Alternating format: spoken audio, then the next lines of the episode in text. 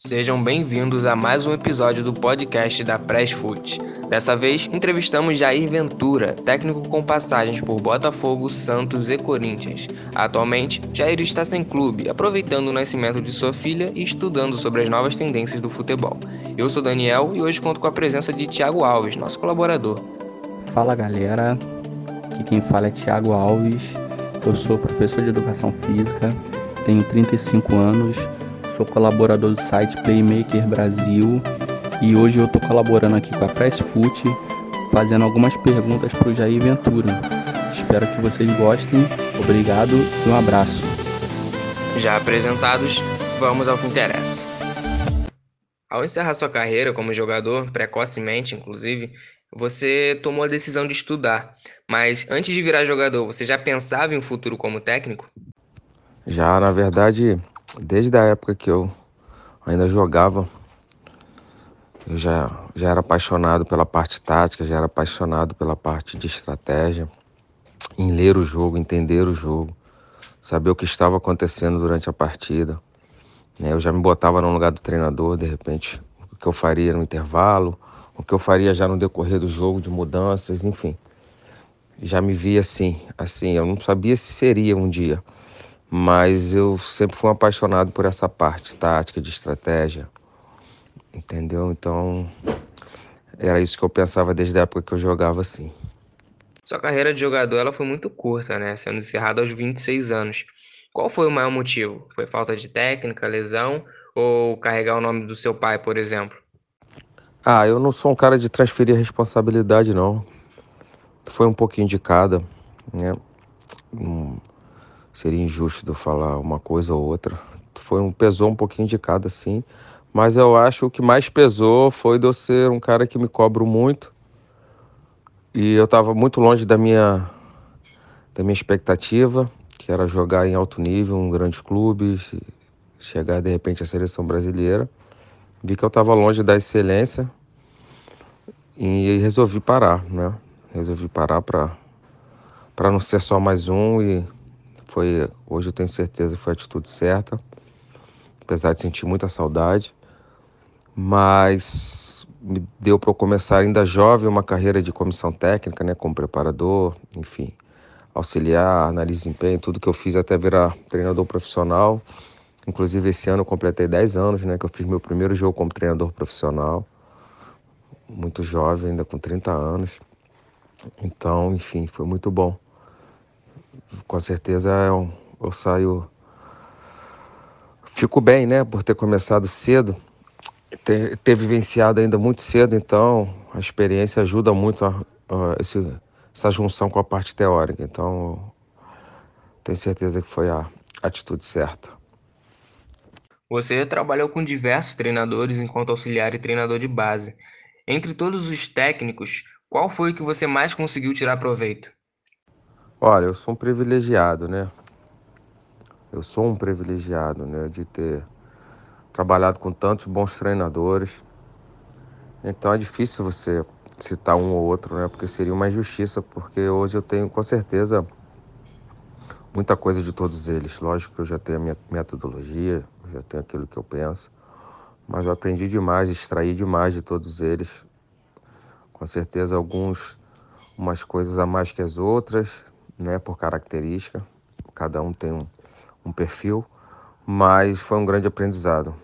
Eu tenho certeza que se eu não ficasse esses nove anos como auxiliar, eu não teria, eu não estaria pronto. Quando eu assumi o Botafogo dois mil e dezesseis como meu primeiro trabalho efetivado, né?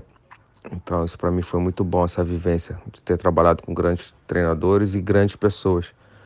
Eu me orgulho demais de ser amigo de todos eles até hoje. Na visão do treinador, o que determina a escolha de um padrão de jogo e de um esquema tático para o elenco?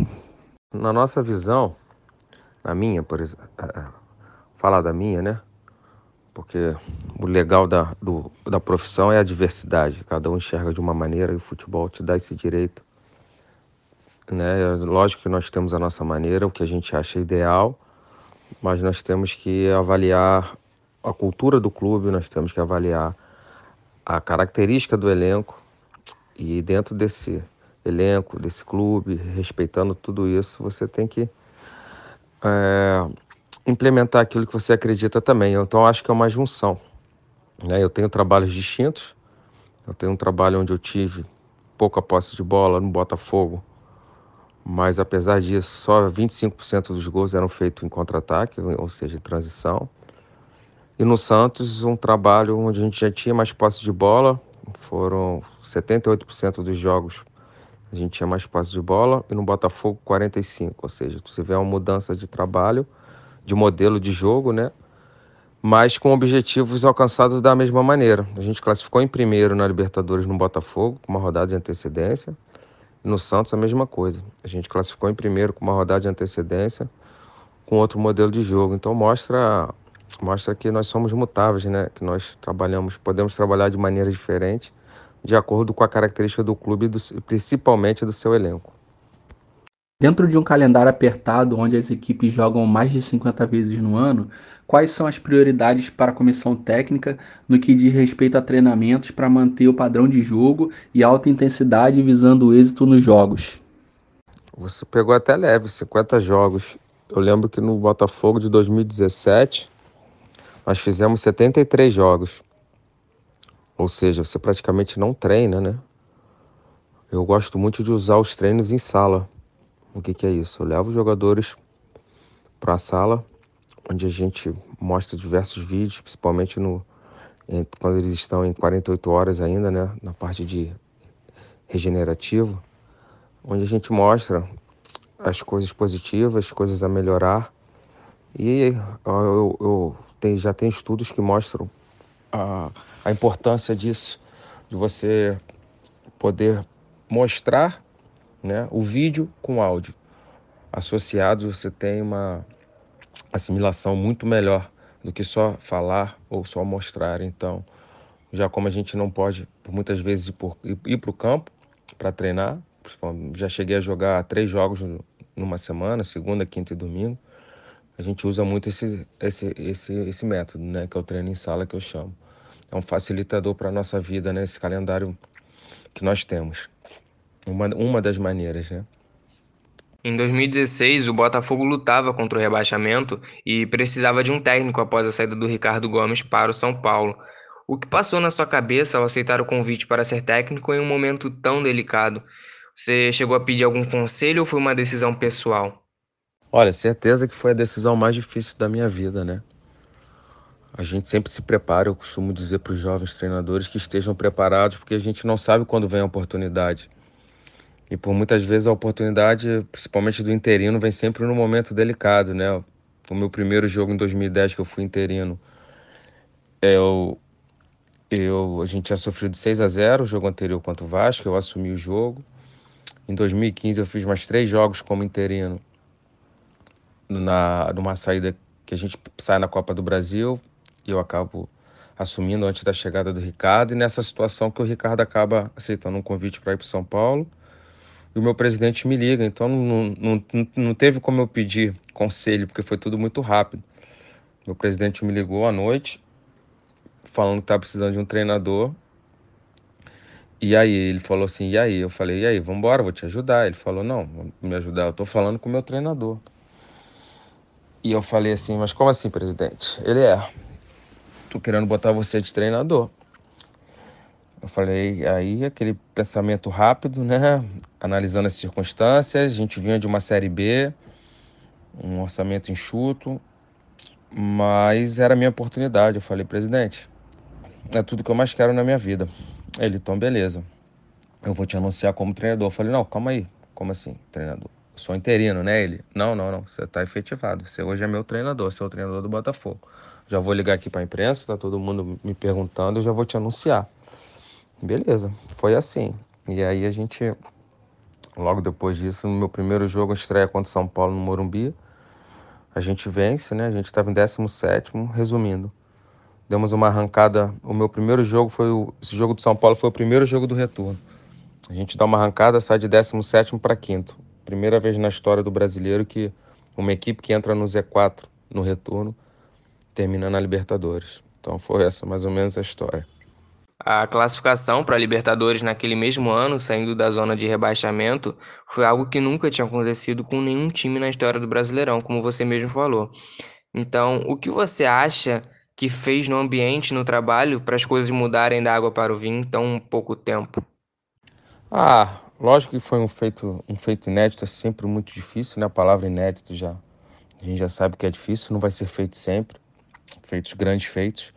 Mas não mudou da água para o vinho, não vejo, eu não vejo essa, isso não. Porque eu segui, eu como auxiliar, eu sempre falei para o meu treinador o que eu pensava. Eu nunca omitia as minhas opiniões. Porque eu, você ser auxiliar e você falar sempre amém para o seu treinador, acho que você não serve como auxiliar. Eu sempre falava.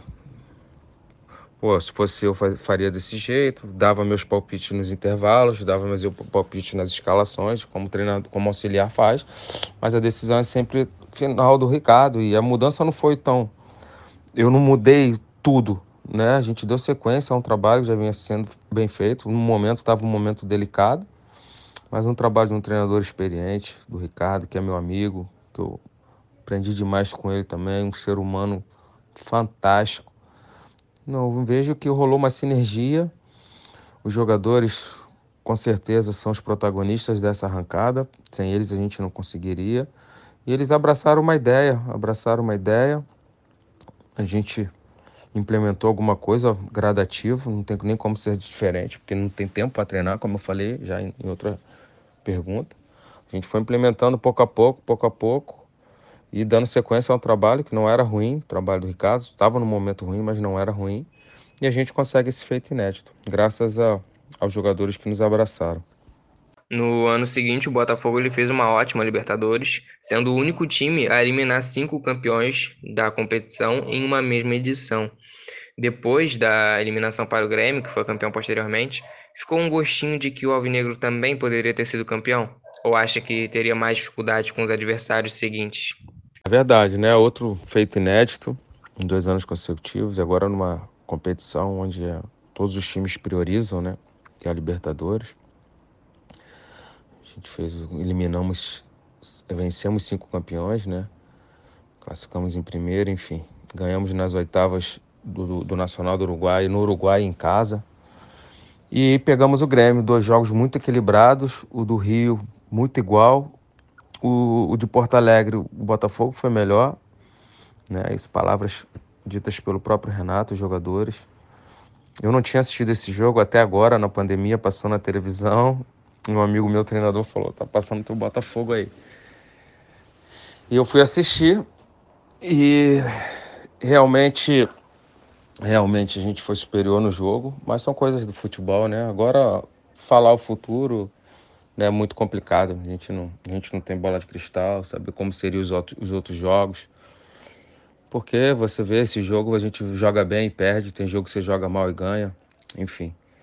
Mas não dá para saber o que aconteceria. Mas dali tinham duas grandes equipes, dois grandes jogos e dali saiu, saiu, saiu o campeão. Então, deixa entender alguma coisa aí também.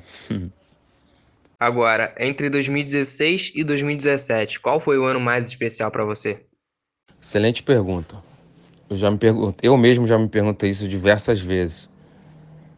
dezesseis foi uma situação para eu aparecer como meu trabalho, porque se eu sou rebaixado, certamente a gente não, eu não estaria te dando essas respostas hoje. O, o treinador viu de resultado. E dezessete foi uma, foi uma, uma afirmação, né? Você ficar um ano e meio, fazer noventa e nove jogos, disputar uma Libertadores do jeito que a gente disputou, chegar numa semifinal de Copa do Brasil, saindo para o Flamengo, enfim. Ter um ano, um ano consolidado, para mim foi muito bom também. Mas difícil saber qual foi o melhor, hein? Difícil. Foi dois grandes momentos e... E guardo os dois anos com, com, com muito carinho. Não sei te responder. Botar em primeiro e segundo, não. Levo, levo com, com admiração e carinho. E os dois anos foram muito importantes para mim. Estão guardados no meu coração. No período em que foi treinador do Botafogo, você trouxe muitos jogadores da base para o profissional e eles ajudaram na boa campanha alvinegra. Quais são os fatores que indicam que um jogador da base está pronto para ser inserido no contexto profissional? Eu trabalhei muitos anos na base, né? Eu trabalhei três anos na seleção brasileira, nas categorias de base, sub quinze, sub dezessete, sub vinte.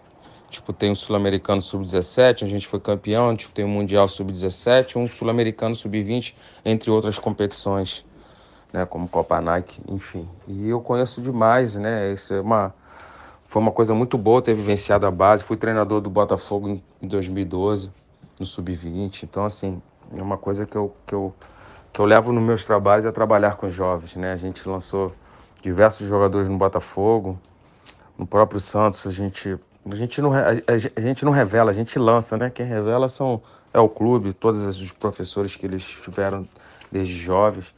A gente lançou o Rodrigo, né? Assim, ele já tinha feito poucos jogos, baixa minutagem no ano anterior, mas ele alcançou a titularidade e fez seu primeiro gol. Não só o primeiro gol, como o jogador mais jovem brasileiro a fazer um gol na Libertadores com a gente. Em dois mil e dezoito, no Santos, o nosso time era o time com o maior número de jogadores inscritos de, é, com idade de sub vinte até de juvenil. A gente tinha jogadores com dezesseis, dezessete anos como o Rodrigo, o Yuri Alberto. Nossa equipe era a equipe mais jovem na Libertadores, com o número de jogadores inscritos. A gente lançou o Bambu, que parece que acabou de ser vendido agora no Atlético Paranaense para a França. Também a gente pegou o Pituca no Santos B, que não tinha feito nenhum jogo no, no, no Santos principal. Então, acho que isso, modesta parte, são, são alguns fatores que, que, os, que os treinadores têm. A percepção é você saber, né? O, teu, o, o, o treinador tem que saber quando lançar, se o jogador está pronto, a hora de lançar, porque parece só chegar e dar a camisa, não é assim, né? Você tem que saber o jogo, o momento do jogo, né? Então, de maneira gradativa, até ele alcançar a titularidade, né? Como é que foi com o Botafogo, Igor Rabelo, Marcelo, Matheus Fernandes, né? Nos meus dois times, do Botafogo e do Santos, tinha um jogador titular de dezessete anos, né? O Matheus Fernandes foi para o Barcelona e o Rodrigo no Santos que foi para o Real Madrid. Então é, é o trabalho do treinador, né? Saber a hora de lançar e como lançar. Você trocou o Botafogo pelo Santos em dois mil e dezoito. Entretanto, seu segundo trabalho não durou tanto como o primeiro. O que você acha que não deu certo ou que poderia ter sido melhor? Olha, é, realmente... O Botafogo, a gente tive um ano e meio, como eu falei, noventa e nove jogos. E o Santos foram sete meses, né? A gente foi... Eu vejo um trabalho... Você mesmo perguntou aqui, você já confirmou, né? Dois feitos inéditos que nós fizemos. E, de repente, quando você vai para um Santos, as pessoas esperavam outros feitos inéditos, né? Nós não conseguimos feitos inéditos, fizemos um trabalho regular. Classificamos em primeiro na Libertadores... Quando eu sou demitido, eu estava classificado nas oitavas.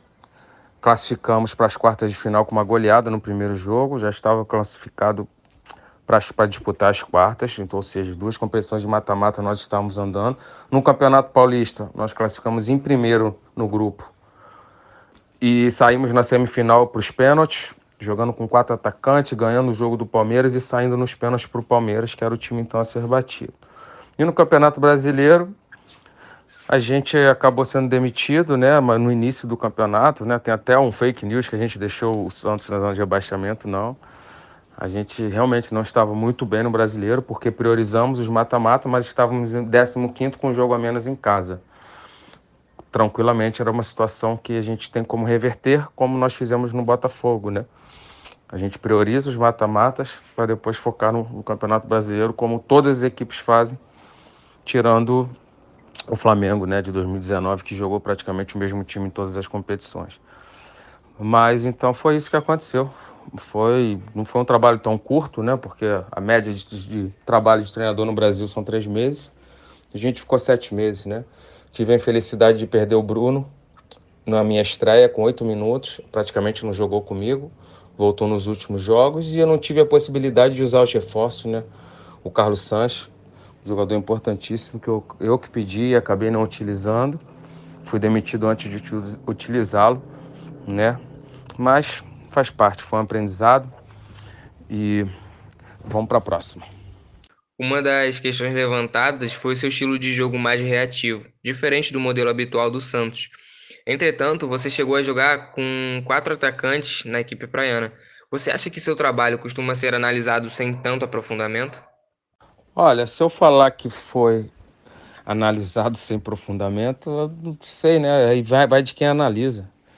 É difícil, mas a consciência fica tranquila, né? Os números, os números mostram que foi o trabalho, né? Eu, só, eu, eu dou sempre um exemplo. A gente pega o trabalho do Vanderlei Luxemburgo de dois mil e dezenove, um time reativo, e no Palmeiras dois mil e vinte, um time propositivo. O Roger Machado, um time propositivo no, no Palmeiras, que eu joguei contra, e no, no Bahia, um time reativo. E você pega o trabalho do Jair, um time reativo no Botafogo e um time propositivo no Santos. Nós, treinadores, sabemos trabalhar de diversas maneiras, né? Só que o meu foi o inverso, né? E você, quando faz uma coisa, as pessoas acham que, de repente, você só sabe fazer daquela maneira. E a gente fez um levantamento agora de todos os gols feitos no Botafogo.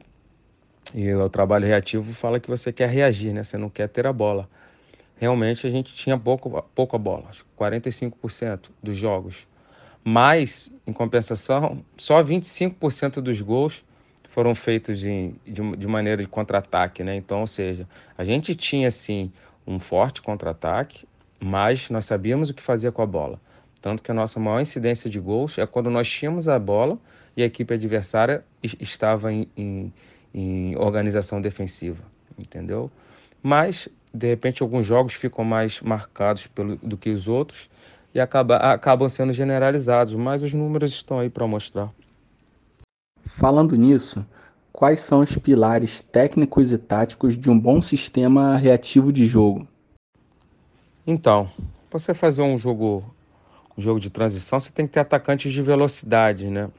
O nosso Botafogo, a gente não tinha esses atacantes de velocidade, né? Nossos jogadores não eram tão velozes. Eu jogava com o camisa nove, que era o Roger, o Pimpão jogava como um segundo atacante, que mais na hora de atacar a gente fazia um quatro quatro dois losango, só que o Bruno fazia praticamente um ponta pelo lado direito e o Pimpão pela esquerda. Mas é você ter um, um, um, um grupo muito obediente, muito organizado taticamente, explorar a velocidade, né? Mas existem transições sem ter velocidade. A nossa não era de muita velocidade. A gente não tinha jogadores muito leves, né? Como o Rodrigo, né? Jogadores leves, assim, Vinícius Júnior, jogadores de drible e muita velocidade. Mas nós tínhamos uma transição forte, assim como o ataque posicional também. Tanto que nosso maior número de gols foi quando nós tínhamos a bola no pé, nem sempre na transição. Depois do Santos, você teve a maior oportunidade de ganhar um título na carreira, dessa vez pelo Corinthians, disputando a final da Copa do Brasil. Contudo, o título não veio e seu trabalho no clube também não durou muito. Como você analisa a confiança depositada em você nesses três primeiros trabalhos? Então, realmente, o título não veio, né? Era um momento complicado. O Andrés deu uma declaração agora, saiu uma matéria falando que o ano de dois mil e dezoito foi um dos anos que o Corinthians menos contratou. E por conta disso, ele contratou muito em dois mil e dezenove. Mas é como que a gente falou como de oportunidade em dois mil e dezesseis. A minha oportunidade de trabalhar num clube como o Corinthians, né? Lógico que esse eu pensei mais do que a oportunidade do Botafogo, porque era a minha primeira. Mas eu não me arrependo, foi fantástico poder vestir a camisa desse clube, o último campeão mundial brasileiro, né? Eu fui o treinador mais jovem no século a trabalhar na equipe principal do Corinthians. Disputei a minha primeira final de Copa do Brasil, uma competição nacional. É horrível você perder, muito ruim. Mas você disputar uma final, você ganhar uma semifinal, como foi contra o Flamengo, você... né, botar vinte e cinco milhões na conta do clube, você ser um parceiro para o clube e você está disputando uma final, né? O Brasil todo te olhando, você disputar contra o Mano Menezes, um treinador de seleção brasileira. Enfim, foi uma experiência muito boa. E a minha avaliação é que eu fiz um trabalho excepcional, até por dois feitos inéditos no Botafogo e dois trabalhos regulares, né? Porque hoje a minha maior decepção no futebol brasileiro é um vice-campeonato de Copa do Brasil. É horrível, mas... você ser eliminado numa primeira fase de Copa do Brasil, ou de Libertadores, ou de Sul-Americana, é pior, né? Então, você chega na final, você deixa sessenta e oito clubes pa- para trás. Eu disputei uma semifinal em dezessete com o Botafogo e uma final em dezoito com o Corinthians. Então, hoje, muito mais experiente, né?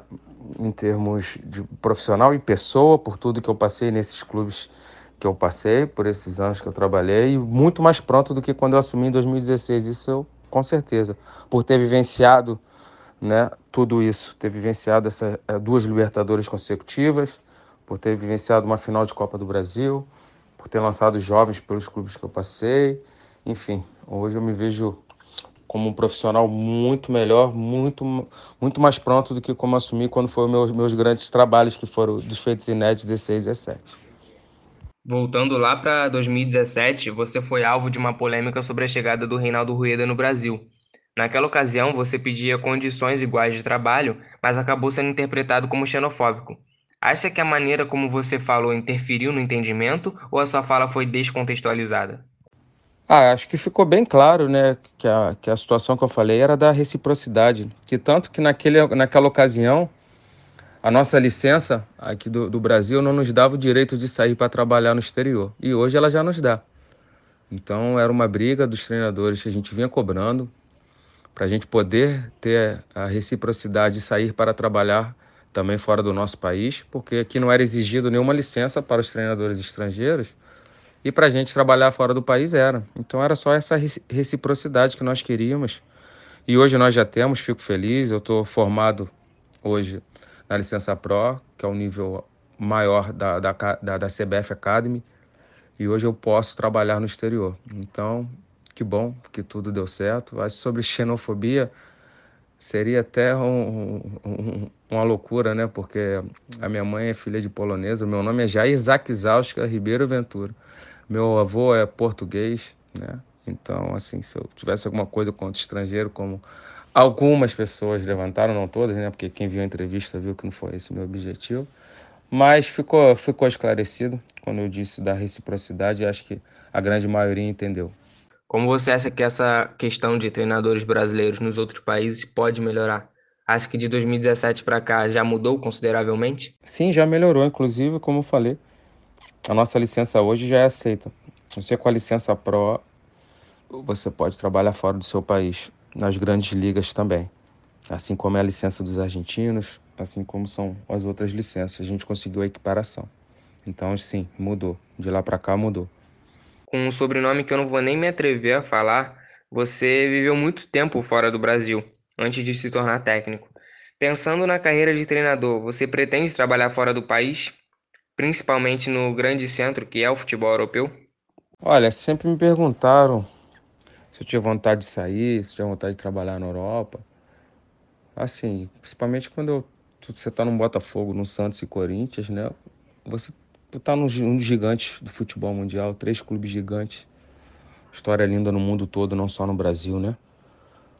E assim, a vontade de trabalhar fora eu tenho, porque eu vivi, eu vivi muitos anos fora. Morei na Holanda, na Grécia, na França, no Gabão. Né? Eu, eu hoje falo inglês, falo francês, então é um facilitador para eu sair. Então, enfim, eu tenho vontade de trabalhar sim, mas não é nada essa coisa assim, ai, preciso, tenho. Mas tenho vontade, né? Eu tenho muitos amigos treinadores que trabalharam, falam muito bem, futebol japonês, né? Conhecer outras culturas, eu sou... Adoro conhecer outras culturas, né? Sempre fui super bem tratado fora do país, então por isso da situação da xenofobia também. Sei o que é morar fora desde dezesseis anos, quando eu fui para a Holanda.